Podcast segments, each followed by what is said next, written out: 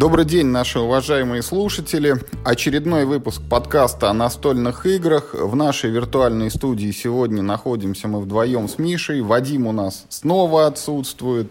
И снова мы его порицаем за это и за некоторые другие поступки и не поступки. Э, сегодня у нас выпуск будет тематический мы с Мишей задались вопросом, а вот если бы вот получилось так, что нужно выбрать 10 игр, которые со временем, с возрастом не становятся хуже. Вот что бы это были бы за 10 игр? Независимо друг от друга мы сели, составили по такому списку и сейчас будем вам об этом рассказывать. Вот такой у нас получится выпуск. Ну, на самом деле, мы еще не поздоровались. Привет, Миш. Всем привет.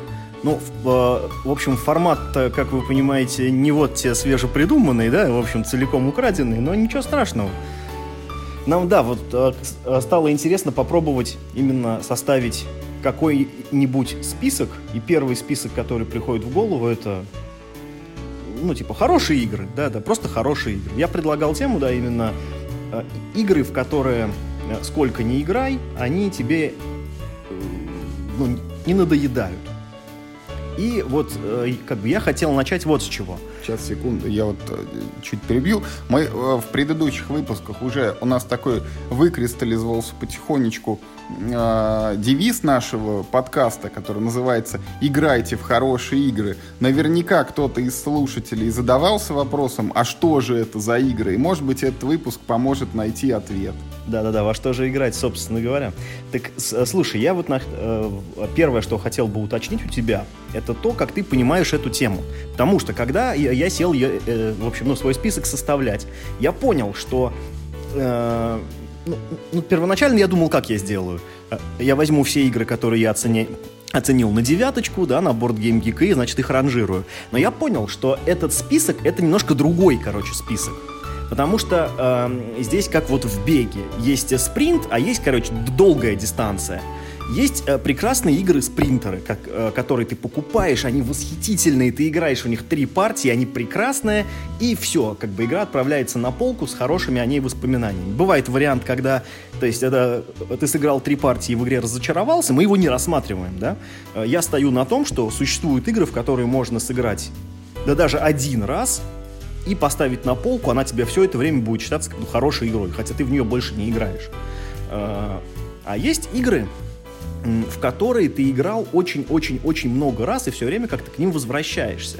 А, в моем списке, кстати, если, э, ну, если бы я проставлял оценки, то, э, ну, даже вот мои оценки на борт Game Geek, они, ну, это не были бы там типа 7, 8, 9. У меня есть игры там и на 6, например. То есть это, ну, для меня это именно список не самых лучших игр на свете, а игры, которые именно хорошо выдерживают испытания временем. Ну, вот для наших слушателей я расскажу небольшой казус, который у меня приключился, когда я составлял этот список. Дело в том, что мы тему заранее согласовывали в чатике, и когда Миша мне писал, там произошла автокоррекция с помощью Т9, и поэтому для меня тему я прозвучал э, как 10 игр, которые вы бы взяли с собой на остров. Когда вот я задался этим вопросом, ну типа, а что вот можно увезти с собой на остров? Я для него, на него ответил таким образом. Это должны быть игры, ну, собственно, то, о чем Миша и говорил, в которые ты будешь играть все время, возвращаться к ним вновь и вновь, и тебе это не надоест.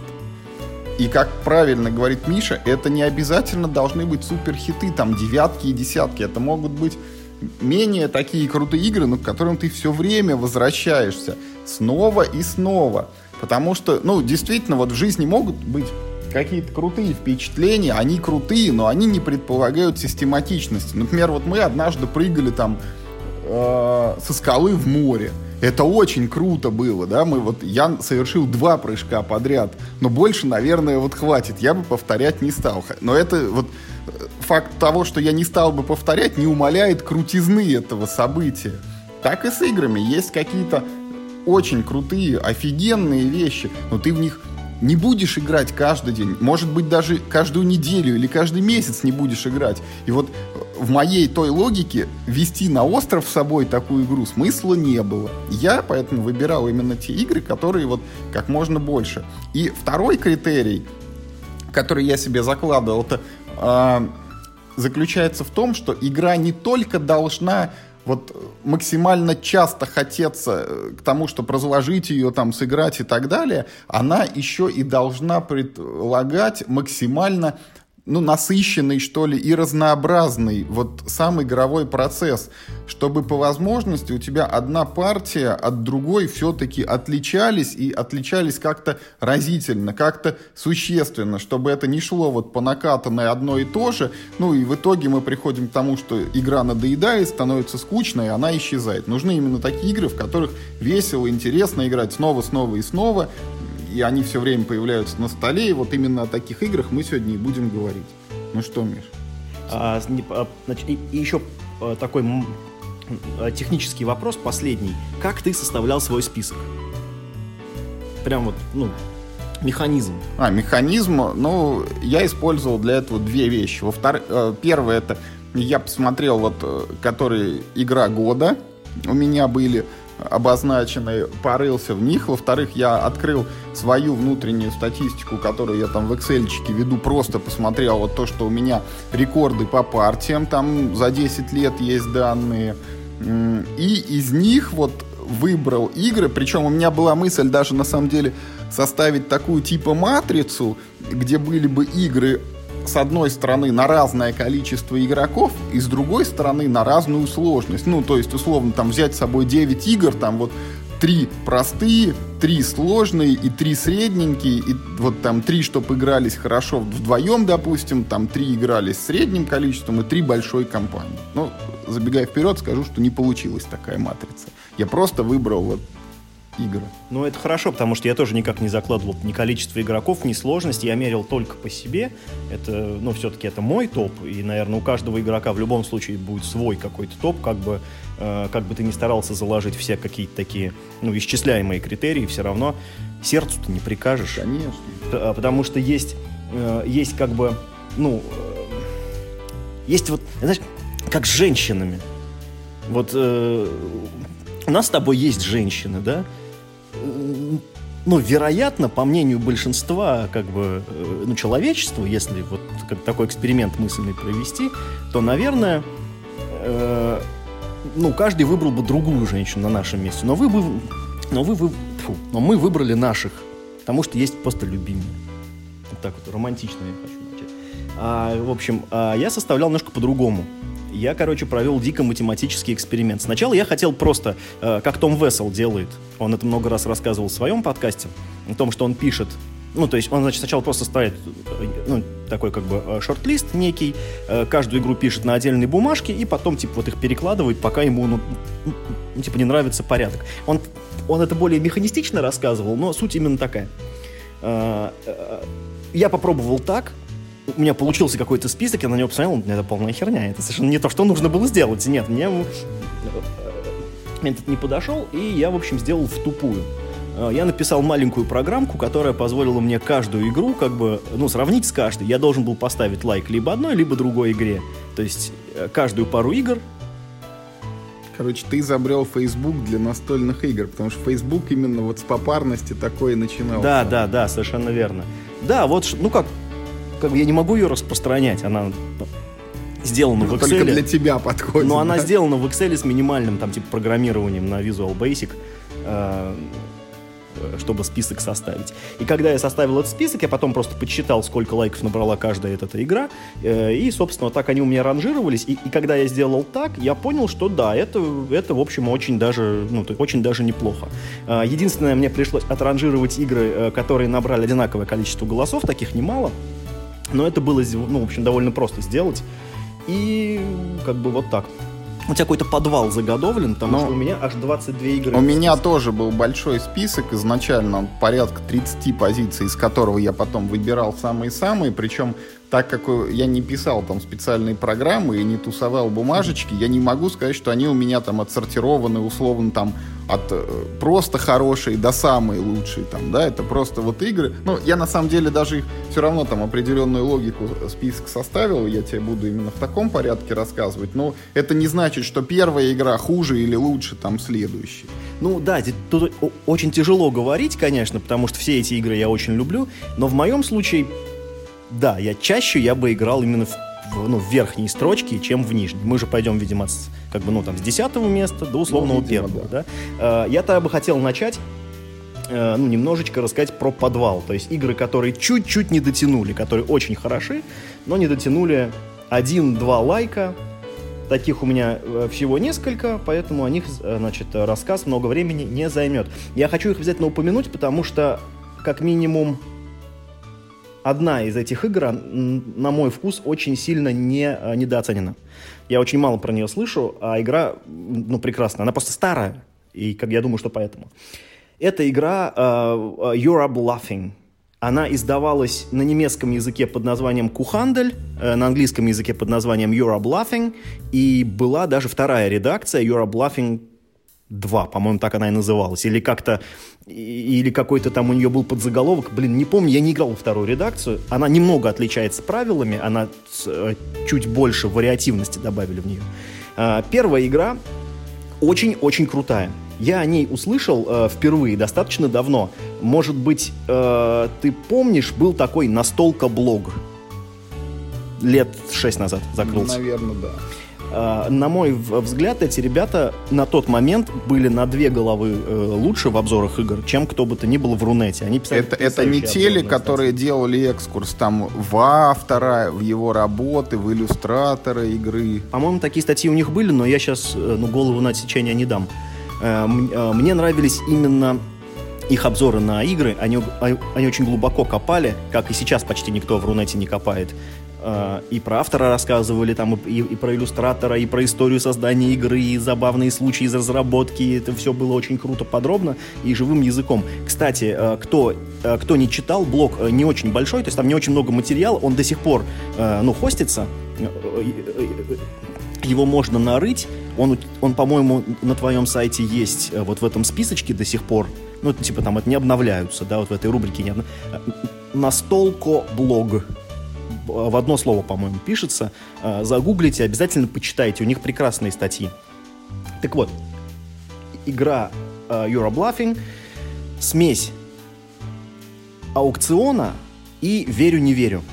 Каждый ход фактически ты делаешь выбор, в какую игру ты будешь играть. Либо в аукцион, э, либо в верю-не верю. И та, и другая часть игры сделаны просто прекрасно аукцион хорош тем, что ты можешь торговаться только э, теми деньгами, которые у тебя есть на руках, и, и при этом не имеешь права разменивать э, купюры разного номинала. И поэтому эм, как бы отдельную важность имеет то, в каком именно номинале твоя сумма набрана. То есть там то ли у тебя а, а, одна бумажка по 100, э, то ли у тебя там 10 бумажек по 10. Это совсем разные, как бы, ну, 100 рублей. А, часть «Сверю, не верю», она заключалась в том, что помимо бумажек с деньгами у тебя были э, бумажки с нолями. Они выглядели так же, как деньги, но, э, в общем, смысл заключался в, том, что ты предлаг... То есть э, ты показываешь... А, сюжет, короче, дурацкий, вы покупаете животных на аукционе. И, и как только типа всех животных раскупили, аукцион заканчивается, подсчитываются очки. А, э, если вы играете в аукцион, то ты становишься аукционером, и, и, и все, ну, более-менее как обычно. Ты показываешь животное, за которого торг, все делают ставки, и там кто значит, наибольшую ставку взял, или он покупает у тебя это животное, или ты можешь выкупить у него за ту ставку, которую он сделал. А, значит, ну, верю, не верю, часть заключается в том, что ты вместо того, чтобы затевать аукцион, показывал на животное любого противника и давал ему в закрытую некую пачку денег. Противник знал, сколько купюр ты ему даешь, но поскольку купюры разного номинала и есть еще и ноли, то там неизвестно сколько денег. И он как бы сразу либо соглашался, э, либо делал контрставку. В общем, э, правила очень простые, игра очень хорошая, ее до сих пор можно купить э, в России издание от Равенсбургер такой маленькой черной коробочке, в картонной. Я очень рекомендую, если вы ее найдете, обязательно купите, обязательно поиграйте в нее. Для меня эта игра в какой-то момент заменила покер абсолютно. Она играется не очень долго, от трех, по-моему, до пяти игроков, если я не ошибаюсь. Больше по играть нельзя, там компонентов ограниченное количество.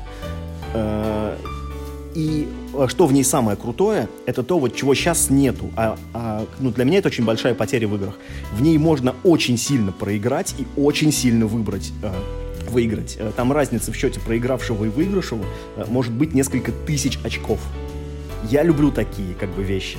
Ну, сейчас стараются там типа отстающего нужно вытаскивать. Это давно этот тренд начался, а мне как бы ну, не хватает этих вот ну, таких высоких ставок. Это одна игра. Значит, э, вторая игра, э, в общем, я хочу о ней упомянуть. Очень коротко, э, просто я удивлен, насколько долго я с этой игрой уже знаком, и до сих пор эта игра в моем сердце жива, и я до сих пор покупаю ее обновленные версии. Это игра Цитадели. Это, наверное, одна из первых игр, которую мы сыграли с тобой. Было очень это давно, еще в ресторане Фрау Марта, который тогда существовал. Э, мы, в общем, поиграли тогда в четвером в Цитадели, мне очень понравилось. Я потом купил себе русское издание, которое только что вышло. Оно было, значит, уже с дополнением. Потом как-то я в нее наигрался в момент, продал. Потом купил заново э, новую какую-то версию. И в том году я купил опять новую русскую версию, которая вышла в большой коробке, э, где еще там сколько-то, типа, там 10 этих самых, 10 персонажей, и добавлены новые издания, и там сделан ребаланс. И как до сих пор с удовольствием в нее играю.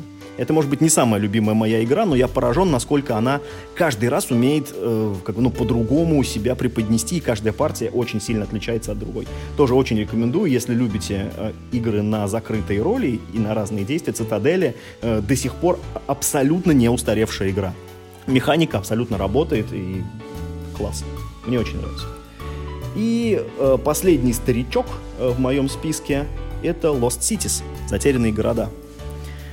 Игра по описанию проще, блин, пареной репы. Пять цветов, от 1 до 9 колода, и нужно просто выстраивать цепочки от меньшего к большему. Кто выстроил э, ну, цепочку побольше, тот в этом цвете побеждает, нужно победить, там, да, набрать больше всего очков. Правило просто как две копейки. Каждый раз, блин, инфаркт, когда в нее играешь. Настолько напряженные партии при элементарных правилах, при мизерном абсолютно игровом инвентаре, там это маленькая тоненькая колодка, э, то есть, ну, у меня версия от звезды, которую выпускали еще в каком-то, ну, не знаю, в году 2006, да, они впервые ее напечатали. Там такой тоненький картон. У меня такая, она уже такая, вся такая, ну, не порванная, та, засаленная, раньше. да, да, да, карты такие тоненькие, колода маленькая-маленькая, как в этой, как вы знаете, э, по ощущениям, как вот колода карт, которая в Роспечати покупаешь, это в 36 листов такая, такая маленькая, тоненькая колода карт. Вот тут как бы такая же, но каждый раз, блин, как в как впервые э, не надоедает абсолютно. Очень крутая вещь. И даже есть прикольный э, соло-режим. Ну, это, конечно, не так, если как говорить вдвоем, но, в принципе, даже можно в нее по сеансам играть довольно тоже забавно. У меня что-то, у меня просто подвал много, и он не отсортирован, поэтому я вот затрудняюсь сказать какие-то самые-самые такие игры. Но вот парочку назову. Вот достаточно неожиданно даже для меня, вот примерно так же, как у тебя с затерянными городами, себя я поймал на мысли игра Nexus Ops. Прекрасный выбор. То есть ей уже вот лет, наверное, она 10 у меня, или 12, или 13, как есть. Это старенькое еще издание, вот это Авалоновское, с такими фигурками, светящимися в темноте. Мы в нее играем не каждый месяц и даже не каждый год, из-за чего она в общий топ и не попала, но когда я вот думал и перебирал, я о ней подумал, потому что это игра, она, да, там, может быть, не для каждого, потому что там надо воевать и убивать друг друга, и э, девчонкам поэтому не так она заходит. Но это очень классная игра, вот про то, как на поле есть военные базы и ведутся военные действия, игроки нападают друг на друга, и у тебя есть различные виды войск, и ты не просто тупо месишься, а ты должен захватывать ресурсы и копить их, ты должен выполнять еще миссии различного характера, и это все быстро, в пределах полутора часов, и это все интересно, умно, с качелями, когда то один, то другой выигрывает. Это балансно, там уникальная механика, которая мало где но встречается, когда проигравший игрок получает некий бонус, позволяющий ему потом ну, не провалиться окончательно там, в поражение, а каким-то образом реабилитироваться. Это очень классная игрушка, я очень доволен, что она у меня есть. Это вот из разряда тех, пусть мы играем не так часто, но душу греет коробка. И все? Нет, еще я вот, Миш, не буду так подробно вдаваться, я просто пробегусь. Вот игра с Винтус которая на самом деле Уна, но на большую компанию она смешная, Серьезно? веселая, да. И игра Картагена, которая Картагена, то, тоже э, не так часто и так далее, но ее вот сто раз даже и у нас издавали уже в стране, она очень хорошо идет. Игра Колоретта, которая тоже немножко карт, очень простая, она мне нравится сильно больше, чем построенная на той же механике Золоретта. Нет, мне Золоретта больше нравится. Mm, вот. Игра Ingenius, которая супер абстрактная, вот, но я в нее не играл уже лет пять, наверное, поэтому вот освеженных нет впечатлений, да, не, это, не это, стал ее включать. Да, это нечестно, это нечестно. Вот. Игра Бананза, которая тоже была, я вот помню, когда она появилась, мы просто да, упарывались, кстати, все время играли. Но так как тоже мы ее не доставали уже вот достаточно давно, поэтому ну, ща, да, сейчас она бы нечестно. Ни, ни, никуда не вошла. Игра No Thanks, которая супер простая, но она регулярно всплывает. Uh, no Thanks была в моем списке, заняла uh, э, 22 место из, 20, из 22. Да, ну вот. Но, э, но в список я ее включил. Игра контейнер, которая, э, не могу сказать, что она прям супер-супер, потому что мы много в нее не играли. Но вот то, что мы ее видели, вот как, знаешь, чуть-чуть слона потрогал и ощутил, что это что-то большое. Так и с этой игрой мы... Вот я для себя понял, что там э, вот вариабельность, она вот стремится к бесконечности, поскольку все определяется действиями самих игроков, и это все может быть в каждой партии совершенно по-разному. У меня в списке есть достаточно вот неожиданная позиция Battlestar Galactica.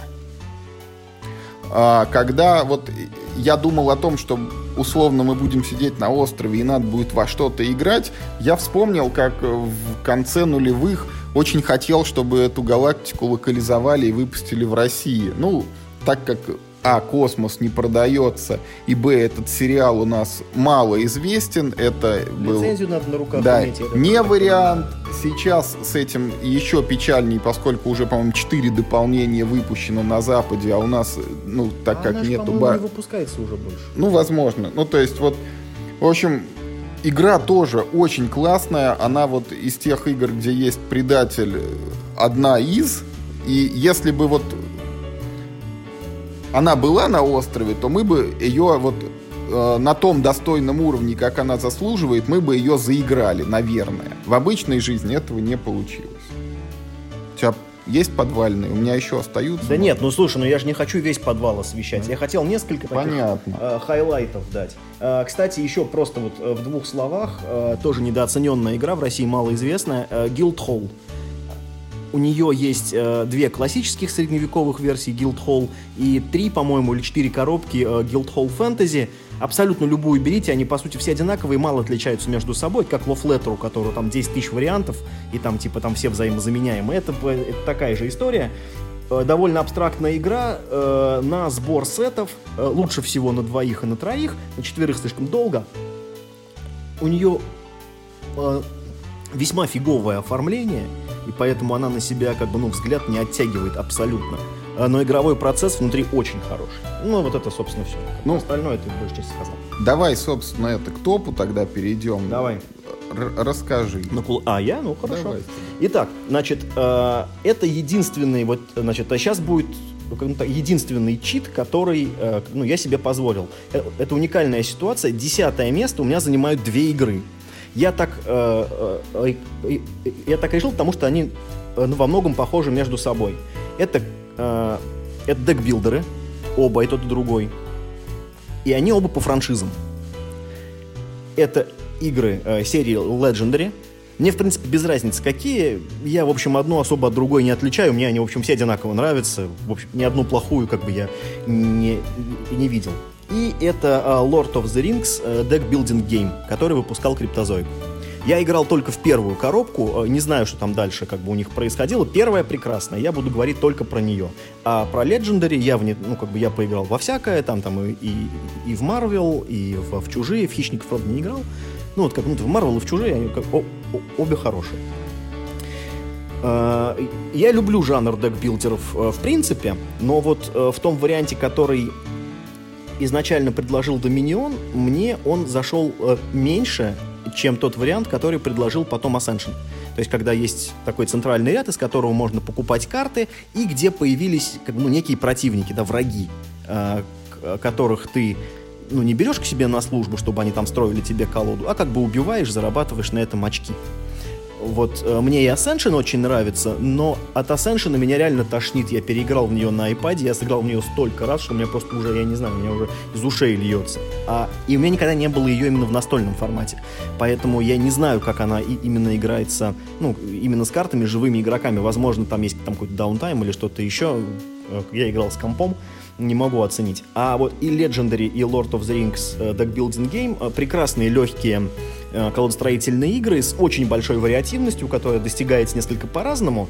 Uh, то есть, если в Legendary всегда есть некий сценарий, но э, там, ну, в общем-то, почти все карты, э, ну, всегда вот за этот сценарий, они почти все будут сыграны, да, то в Lord of the Rings э, board, э, декбилдинг, э, просто очень толстая колода, которая каждый раз э, даже наполовину вся не выходит, поэтому тоже получается как бы раз, э, фу, каждый раз как будто у тебя немножко по-разному складывается партия.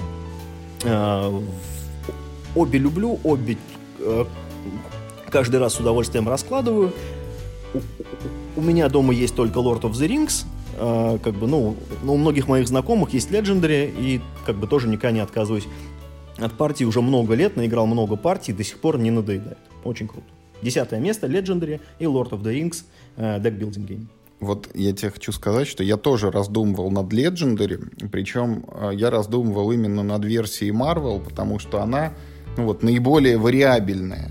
Что «Чужие» и «Хищник» — это четыре сценария и все. Вот. А Legendary Marvel даже в базе там, по-моему, сценариев 8, плюс еще там пяток боссов, и вот эта комбинация босс-сценарий, она еще как бы придает вариабельности. Вот, но э, не включил, потому что все-таки маловато на мой вкус решений на единицу времени и вот шерушение картами. Очень часто их приходится тасовать очень многое зависит от того, в каком порядке они выходят из колоды. Хотя в целом, ну вот, в моем подвале это есть. А, я согласен с обоими минусами. Да, в любом декбилдинге ты все время только и делаешь, что тасуешь карты. И а, а, в обоих этих играх очень много случайностей, особенно в Lord of the Rings, там просто, блин, рандом на рандоме. И тем не менее, почему-то люблю, не знаю, почему-то мне они обе нравятся, и каждый раз с удовольствием в них играю. Так, ну что, я тогда свою назову первую игру. Я думаю, что ты будешь в некоторой степени удивлен, потому что это игра Time's Up. Я вообще ни разу не знал, что ты в нее играл. Играл? Ну давай. То есть это э, в какой-то степени даже, может быть, не, не вот прям настольная игра, это об, игра про объяснение слов, которую надо играть не маленькой компании, скажем, да, игра достаточно известная, там есть карточки с какими-то персонажами, там условно Чебурашка, Крокодил Гена, там Шапокляк, Николай Басков, Халк и кто-то еще, кто-то еще. И игроки образуют пары и должны вот внутри пары друг другу эти карточки объяснять. А, Причем объяснение строится очень интересно.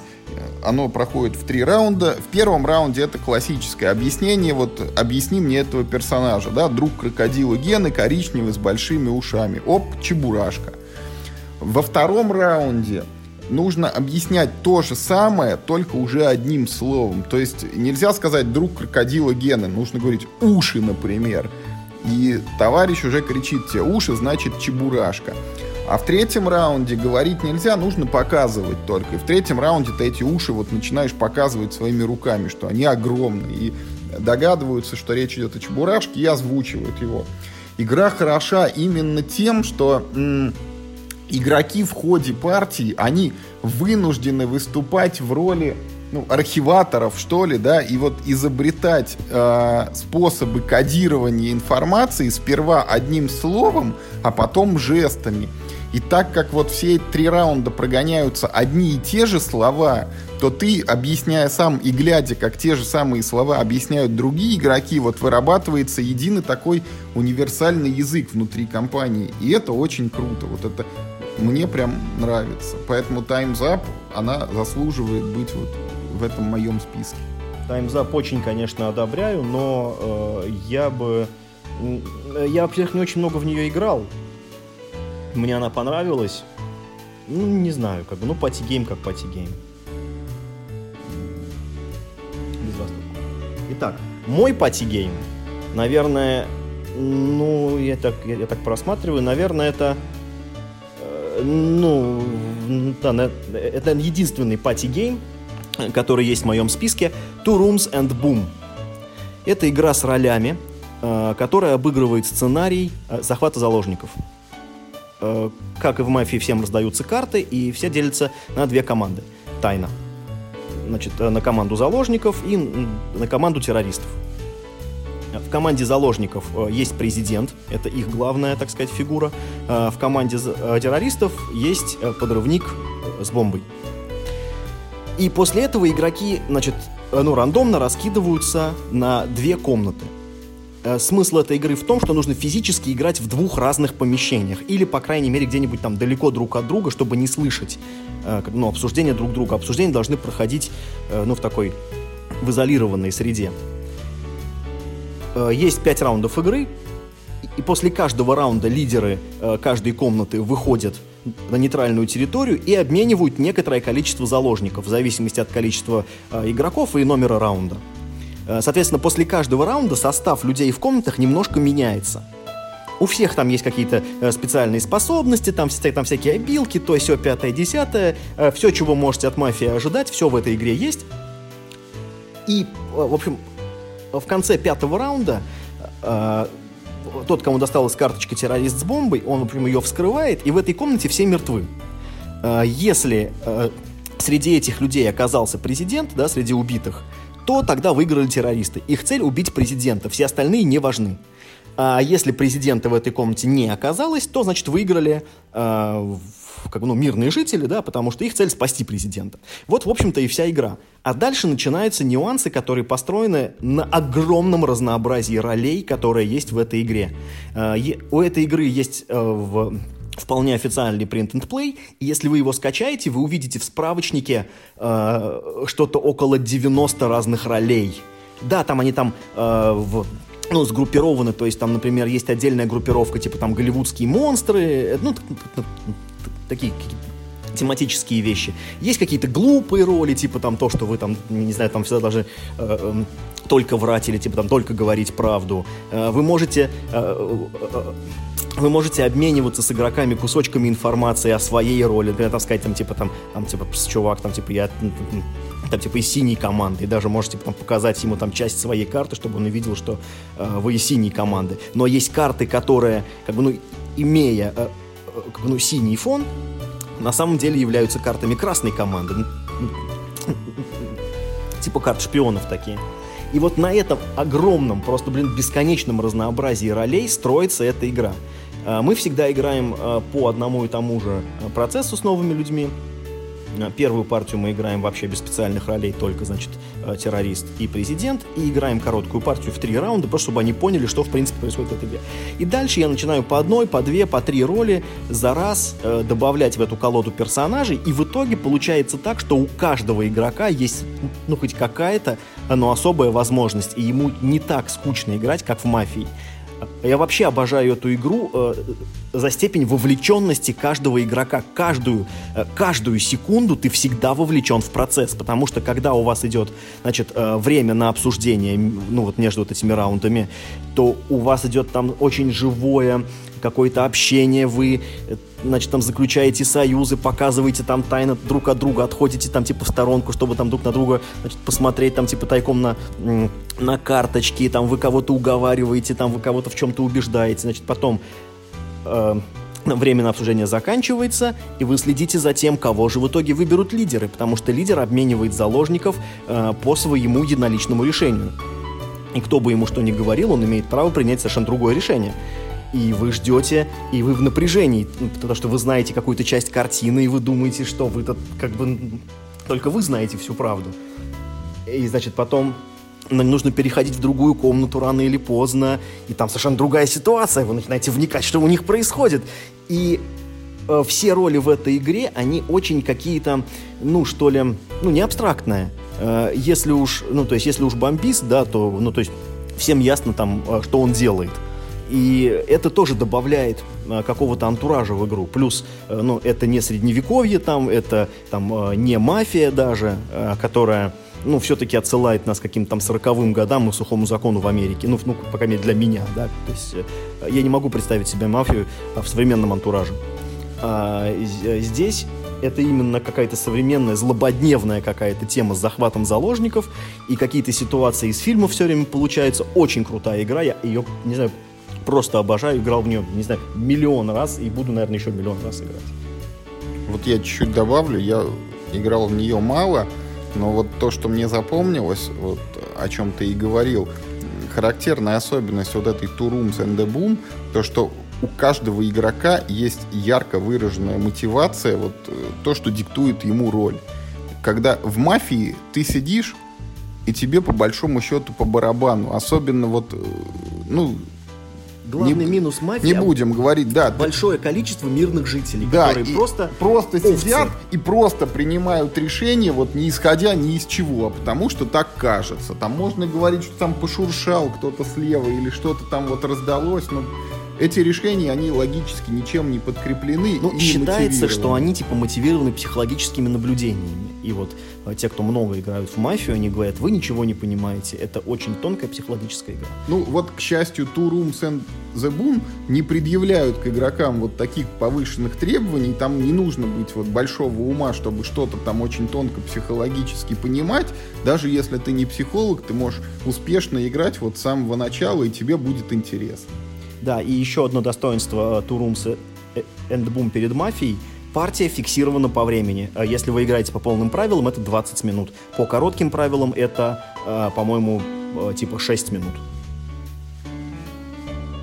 Так, я что ли дальше? Да, твоя же. У меня еще один почти party game. Это кодовые имена.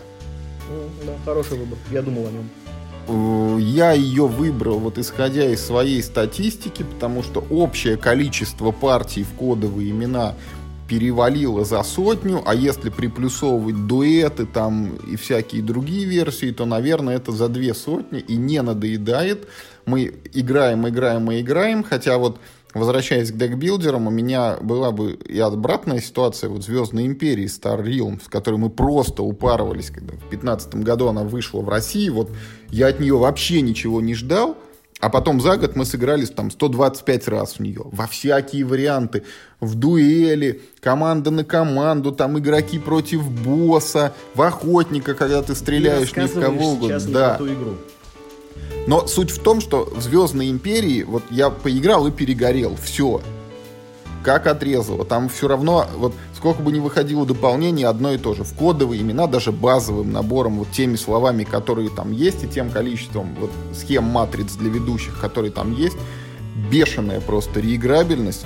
Очень интересная игра, она доступна для любого практически вот, ну, вменяемого числа игроков поэтому она заслуживает места в топе. Да, и, согласен, и она хоть и party game, в ней надо думать. Да, да, прекрасный выбор, я согласен. Я о ней думал, э, не включил только по той причине, что я в нее довольно мало играл для этого списка. Я не могу сказать, что э, как бы она у меня вот, вот эту длинную дистанцию просто не пробежала еще как ну физически. То есть она просто не так давно в моей жизни появилась. Что, едем дальше? Да. Кстати, какая любимая твоя версия э, этих самых кодовых имен? Самая обычная. Просто классика. Да. А декодер? Ну, это... Декодер хорошая игра, но она тяжелее, чем кодовые имена для восприятия, а когда мы говорим, что мы поедем на остров, вот я же так вот думал, ну, да, в декодере еще физически у тебя заканчивается блокнот, и потом в него играть будет тяжелее. Ну, ну, ну да, согласен, согласен, в этом есть смысл. Итак, мой номер восемь. Одна из э, самых удивительных игр для меня лично вот э, в этом топе.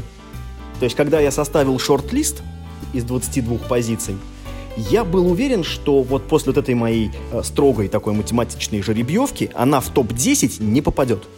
Но она попала, попала на восьмое место. И в принципе, вот когда я, я просматриваю те игры, которые в список не попали, да, эта игра достойна этого места. Зомби Плэг. Вот это да! Да, серьезно, я обожаю эту игру.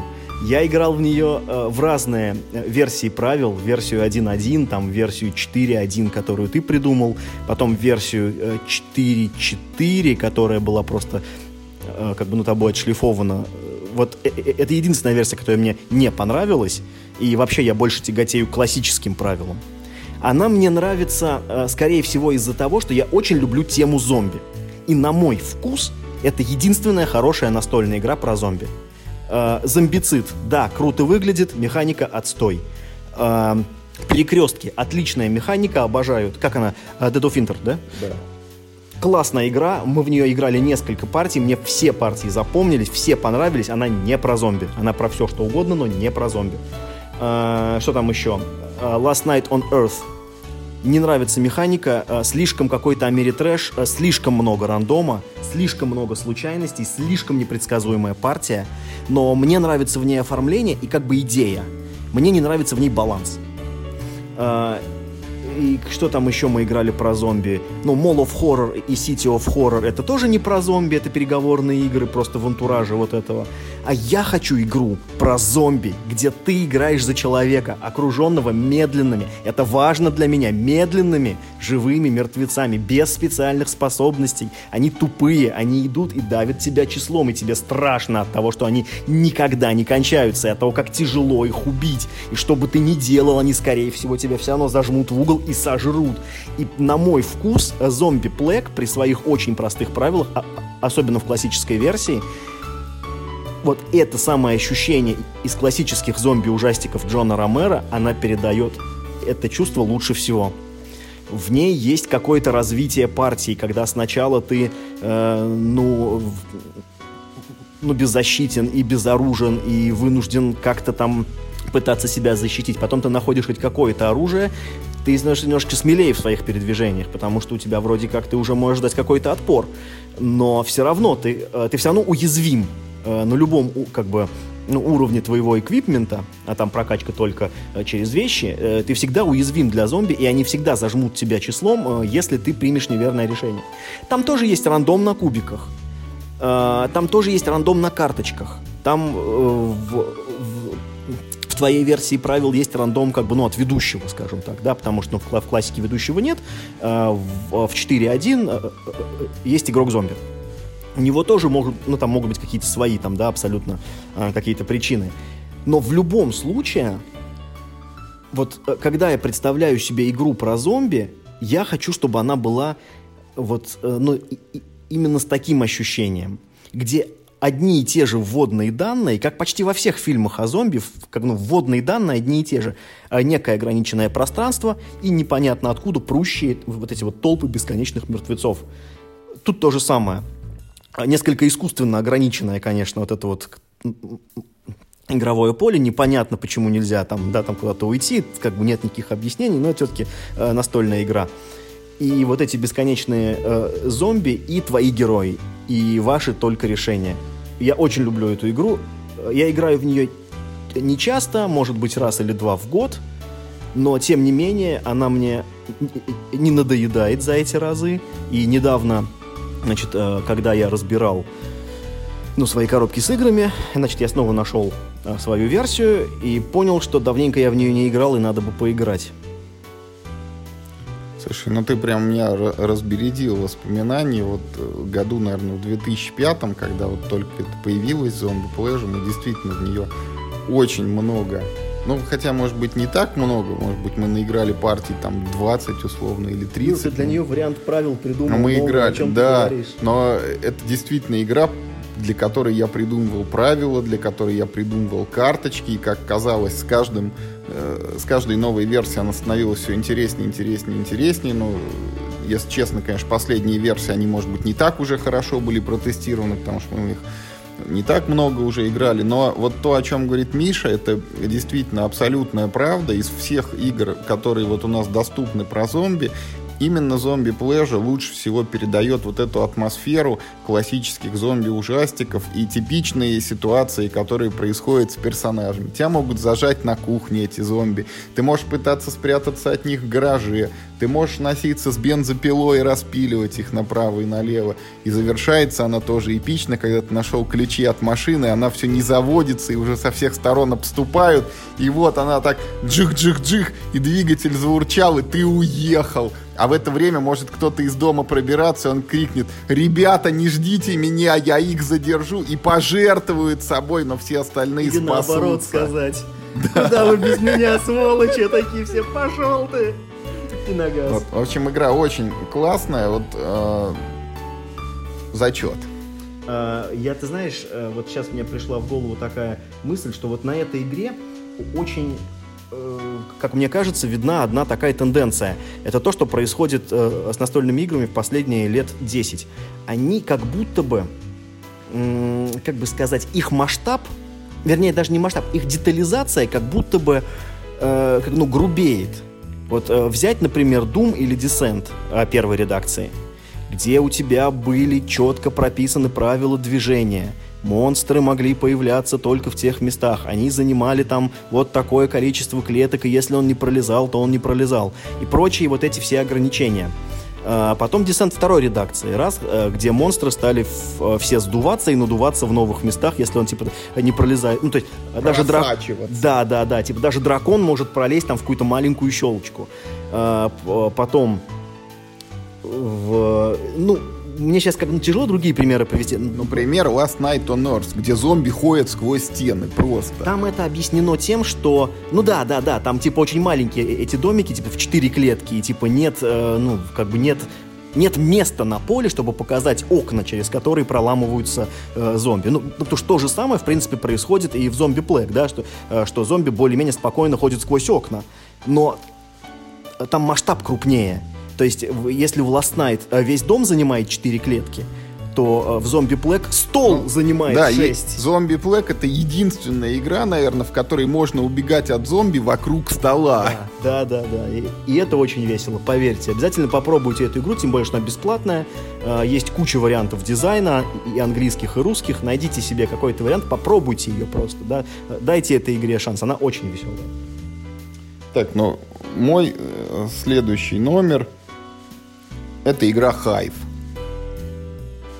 Игра Hive попала заслуженно, на мой взгляд, более чем в этот топ, потому что это такие ну, настольные шахматы неправильно говорить, да, но эта игра похожая на шахматы, потому что там есть два игрока, черные и белые фигурки, там есть очень много комбинаций, я в нее очень много играл с очень разными людьми, и всегда это было интересно, и даже вот имея за плечами там близко к сотне, наверное, партий.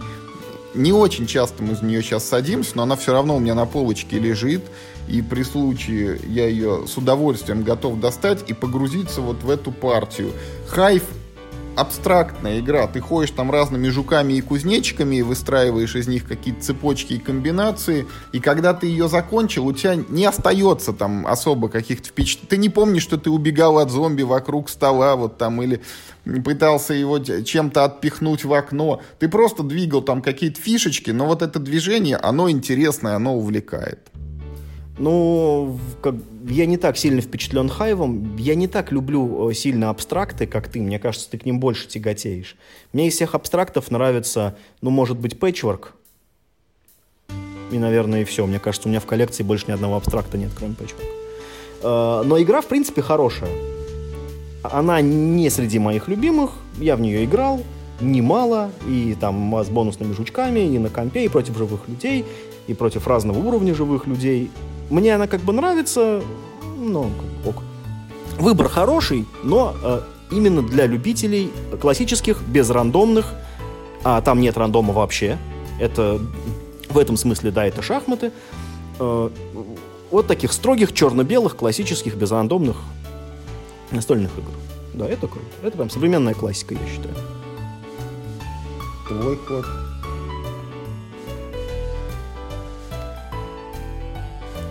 Итак, мой номер 7 э, евроигра легкого уровня, которую я предпочитаю всем остальным евроигр легкого уровня.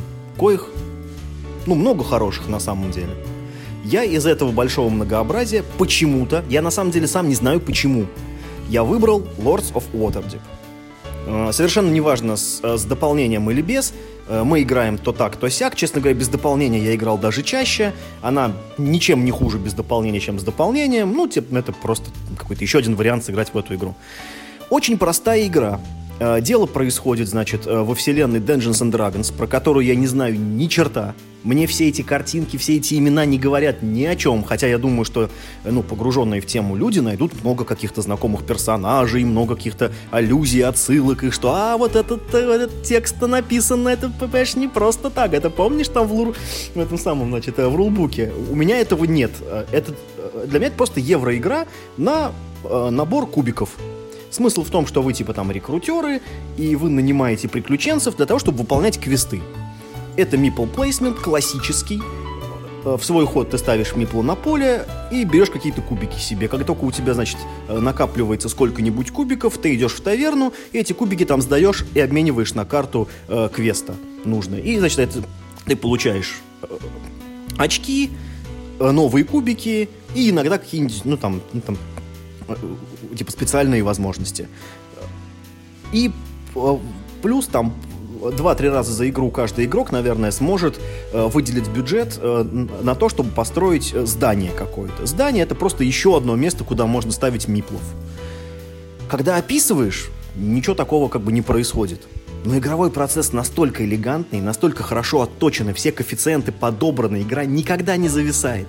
Идет очень бодро, всем всегда понятно, кто лидирует, кто отстает, что нужно сделать, чтобы кого-то догнать, что нужно сделать, чтобы кому-то помешать, э, где, э, там, где какие приоритеты у всех игроков. Это почему-то всем с первой партии, всем новичкам становится все понятно. Э, несмотря на то, что игра на английском. Там, э, если мне не изменяет память, там... А, а да, и, и есть еще э, возможность пакостить другим игрокам через одноразовые карты интриг. Это, это единственная вещь, которая требует перевода, э, потому что только они держатся в закрытую, все остальное лежит в открытую, можно там типа в любое время там подсказать, что что означает. И все в нее втягиваются прям моментально, садятся, ты объясняешь это сюда, это сюда, это сюда, все, поехали. Плюс она очень хорошо сделана в том смысле, что в начале игры у тебя мало возможностей, потому что поле пустое, здание э, не построено, и, и, и в начале игры у тебя меньше э, вот этих вот, ну, миплов, которые ты можешь расставлять а, в ходе игры изданий становится больше, и миплов у тебя тоже становится больше. И поэтому таким, э, скажем так, ну, естественным образом, да, игра приобретает э, большую вариативность, но игроки уже въехали в суть, они уже ухватили основы и могут идти дальше. И поэтому к концу партии все на самом деле уже совершенно в курсе, и все понимают, что да, вот надо было не этот квест выполнять, а вот то-то нужно было там, там нужно было типа там тебя валить, там типа тебе мешать, там на себя налегать. Э, то есть вопросов никогда ни у кого не возникает. Я это очень в играх ценю, потому что часто игры бывают замороченные, особенно евро. Это супер стримлайн игра, она вот А, Б, В, Г. Все.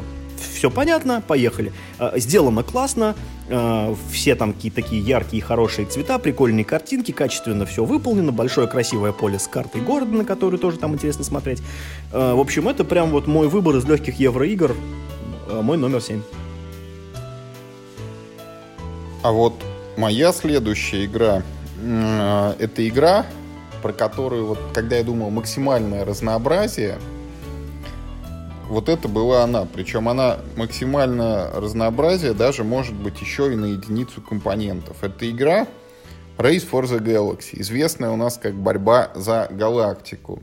С этой игрой у меня такая длинная, тяжелая история. Когда она только вышла, она мне очень не понравилась. Она долгое время мне не нравилась, хотя я знал, что ее хвалят там и расписывают во всяких красках, но вот не заходило. Потом зашло, я понял, что это действительно очень классно, очень интересно. Вот это вот построй из карт космическую империю с самыми разнообразными возможностями. И это единственная, наверное, игра, про которую я знаю, вот люди пишут, что там до 50-й партии вот все думают вот так, после сотой партии открываются еще такие стратегии, и после 200-й, и после 300-й, и после 500-й. Вот если не это бешеный запас реиграбельности, то что тогда?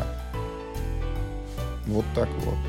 Ну да, Race for the Galaxy прекрасная игра. Я тоже думал а, над тем, чтобы включить ее в свой список. Но она, опять же, то есть я отдаю ей должное, но она не из моих... Это прекрасная игра, я всем скажу, что это прекрасная игра. Это как раз вот та игра, которая у меня оценена а, не то на 9, не то на 8 на Board Game Geek, но я в нее играю не часто, ну, ну, типа, ну, там, да, бывает, и, ну, что называется, не без удовольствия, но я от нее как-то устаю, что ли. То есть я когда в нее играю, я получаю фан, но он какой-то очень, очень какой ну, как каким-то тяжелым трудом мне достается в этой игре. Почему-то вот у меня как-то с ней какая-то страсть не складывается.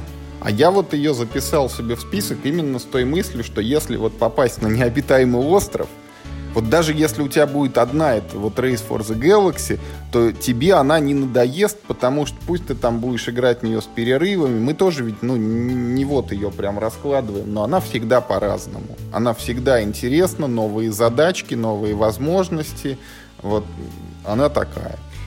Вот я сейчас, наверное, подумал, вот ты сказал слово «задачки», и вот у меня так щелкнуло в голове, что да, для меня это игра, в которой э, слишком много задачек. Не задач, а именно задачек, как, как и вот и, и, и, и, и, из учебника по арифметике, вот такой задачник, как порвали на страничке, и тебе каждый ход тебе новый билет ЕГЭ, короче, выдают, и ты должен, короче, его решать. Поэтому это, это иногда бывает интересно. Это как ну, мне хочется прям поломать голову и прям, вот прям, чтобы подумать, и чтобы движок работал, и мозги скрипели. Но чаще я все-таки играю в другие игры. Поэтому в моем списке ее нет, но в твоем списке я вполне ее одобряю. Так, номер шесть.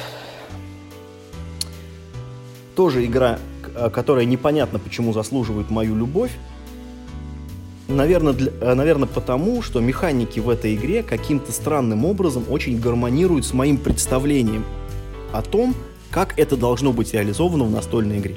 Мне кажутся механики, которые в эту игру заложены, очень-очень подходящими. И я до сих пор удивляюсь, что, э, ну, что некоторые моменты этой игры до сих пор нигде не клонированы. Эта игра Кандамир. Вот это да.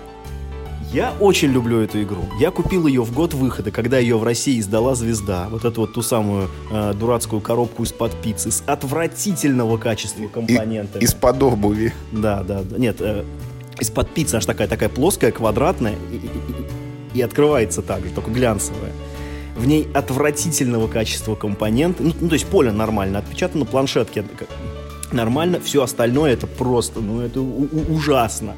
А, в этих, а, в, базовой, а, так сказать, в базовой комплектации ее невозможно использовать, потому что домики, которыми заменили еврокубы, не умещаются на поле. Им тесно, они гораздо больше, чем, ну, то есть, чем те клетки, где они должны стоять. Э, э, эта игра побудила меня, значит, э, слепить из, из глины, значит, себе этим, ну, нормального размера кубики на замену, я пользуюсь ими, а домики у меня лежат в коробке. Я сначала пробовал их обрезать ножом там как-то, чтобы они начали умещаться. Это, это как бы все равно не помогает. Я слепил из теста себе, или там, уже не помню, из теста или из глины, я слепил себе вот эти кубики, чтобы их ставить э, как бы на поле. Э, в игре вы играете за крестьянина из Warcraft 2. Вы ходите рубить лес, вы ходите на охоту, и э, как бы вы, короче, тащите в деревню ресурсы, а из этих ресурсов вы потом делаете одну из трех вещей. Я не понимаю, почему должно быть так, но почему-то так. Это, значит, э, а. Шкура, натянутая на подрамник. Б. Сундук. И В. Меч. Это, это самый странный набор предметов из тех, которые можно себе представить для крафта. То есть, э, это, в принципе, игра про крафт. Ты ходишь, э, майнишь в лес, значит, ты майнишь бревна, э, в город ты майнишь, значит, э, эти самые камни, и в степь ты майнишь шкуры, короче, животных. И, и, и из этого, короче, лута ты крафтишь эти три вещи. Других вещей крафтить нельзя. Только эти три вещи. И плюс иногда ты еще охотишься на животных, убегаешь от медведей, там, там кусают ядовитые змеи, и там на тебя падают деревья, и там тебя ломают руки, видимо, я не знаю, что происходит, но э, при попытке, э, при неудачной попытке срубить дерево, ты теряешь жизнь почему-то в этой игре. Это, это, это все очень странно выглядит, э, но в этой игре э, совершенно потрясающий механизм путешествия по глобальной карте. А, когда ты идешь, ты открываешь такую карточку специальную. А, а, она ориентируется по направлению твоего движения, условно говоря, и показывает тебе, что находится на всех соседних клетках. И уже знаешь, что там находится, ты, э, э, ты решаешь, куда тебе идти. А поскольку каждый шаг не в ту сторону, э, это большая потеря времени в этой игре, то это все очень неприятно. Плюс там бывают змеи, волки и прочие медведи, которых, э, ну, их приходится убивать, а это всегда риск. А, и, и, и, и, если убив волка, ты хотя бы там шкуру получаешь, то убив змею, ты вообще ничего не получаешь. Но иногда тебе нужно убить змею. А плюс можно находить грибы иногда. Юра угорает сейчас надо мной, не знаю. Я очень люблю эту игру. Это фэнтези без магии. Это фэнтези про тяжелый человеческий труд. Какое это фэнтези? Это средневековье. Это фэнтези. Это фэнтези, там есть магические напитки. Алло. Ты ходишь к Бригитте, носишь травы, которые ты собираешь, короче, э, в поле. Она варит тебе магические напитки. Что это, если это не фэнтези?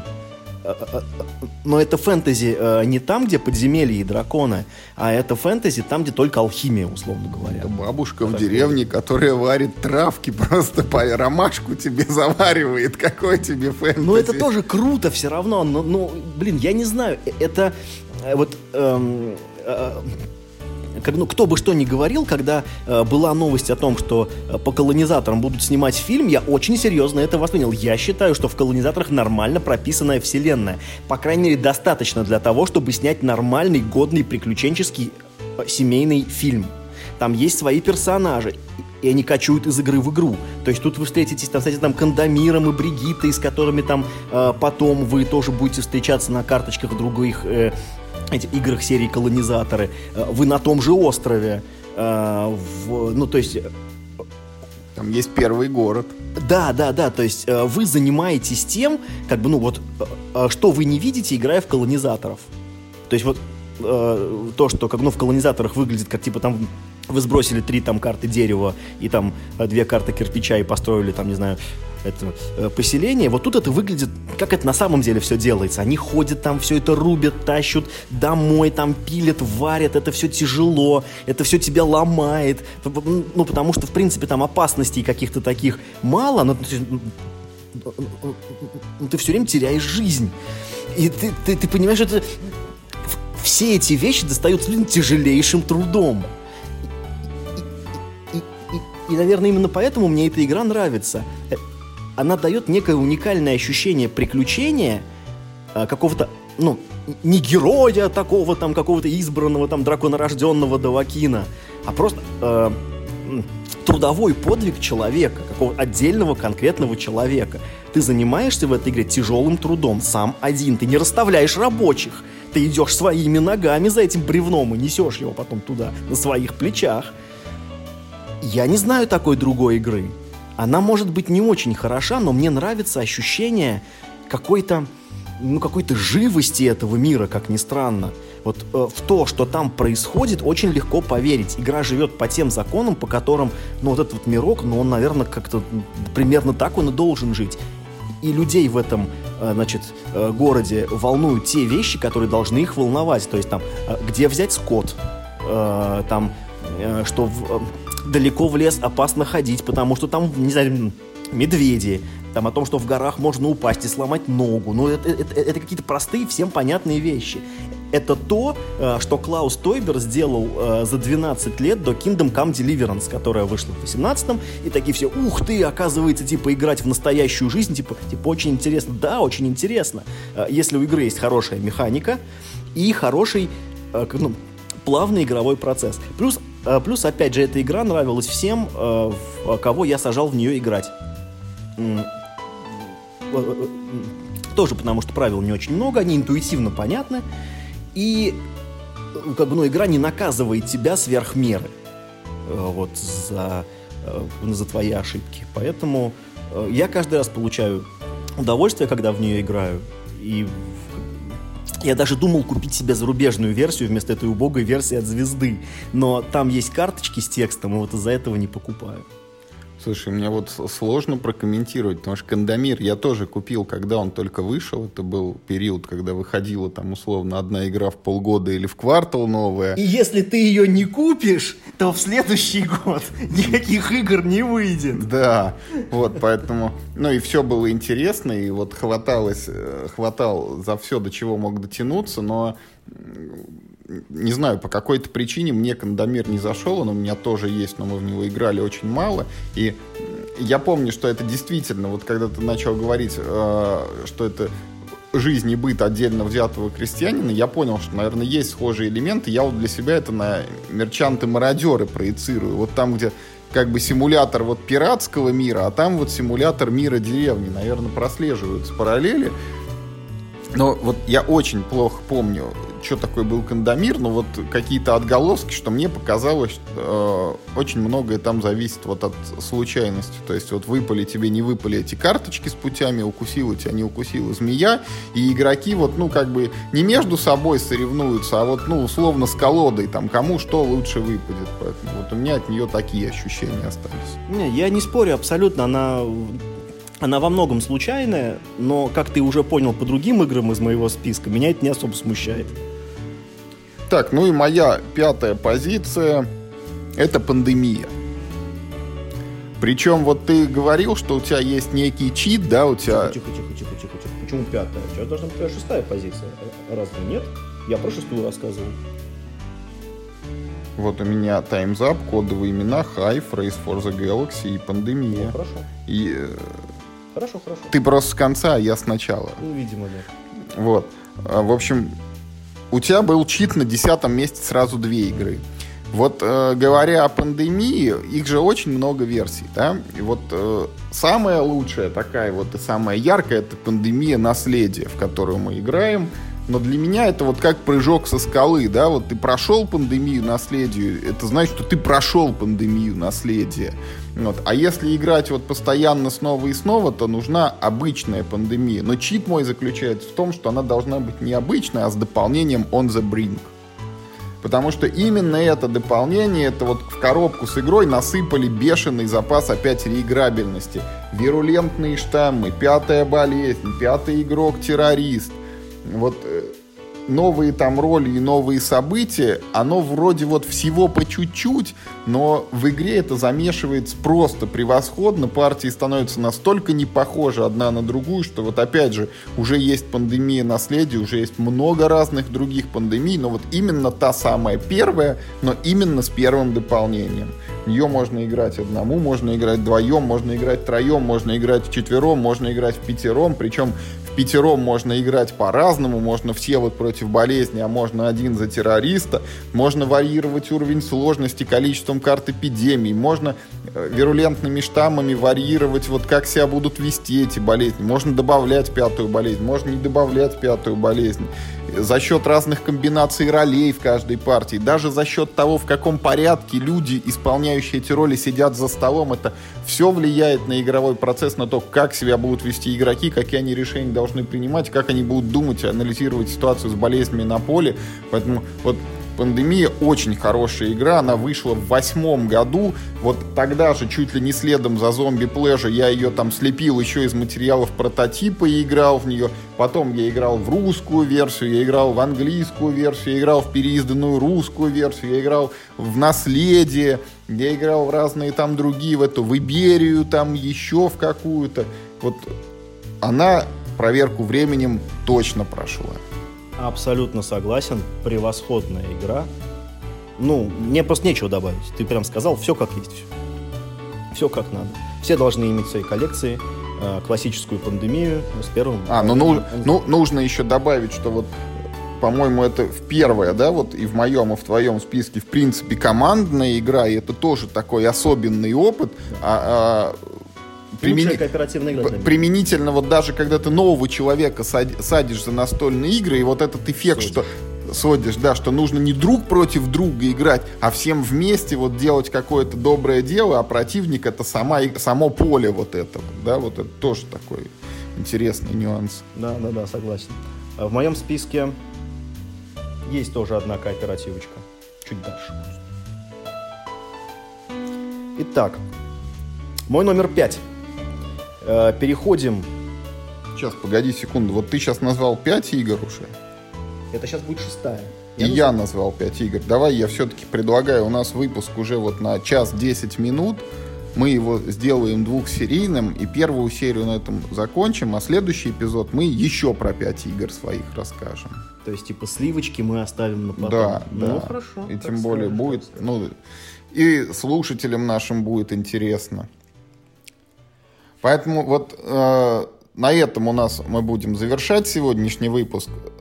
Надеемся, что вот этим эпизодом мы частично ответ на вопрос, что такое хорошие игры, ответили, и прослушав, вот мы суммарно все-таки десяток-то назвали, да, если с подвалом, то немножечко и с горкой получилось, вот хоть одну хорошую игру каждый слушатель для себя откопает у нас.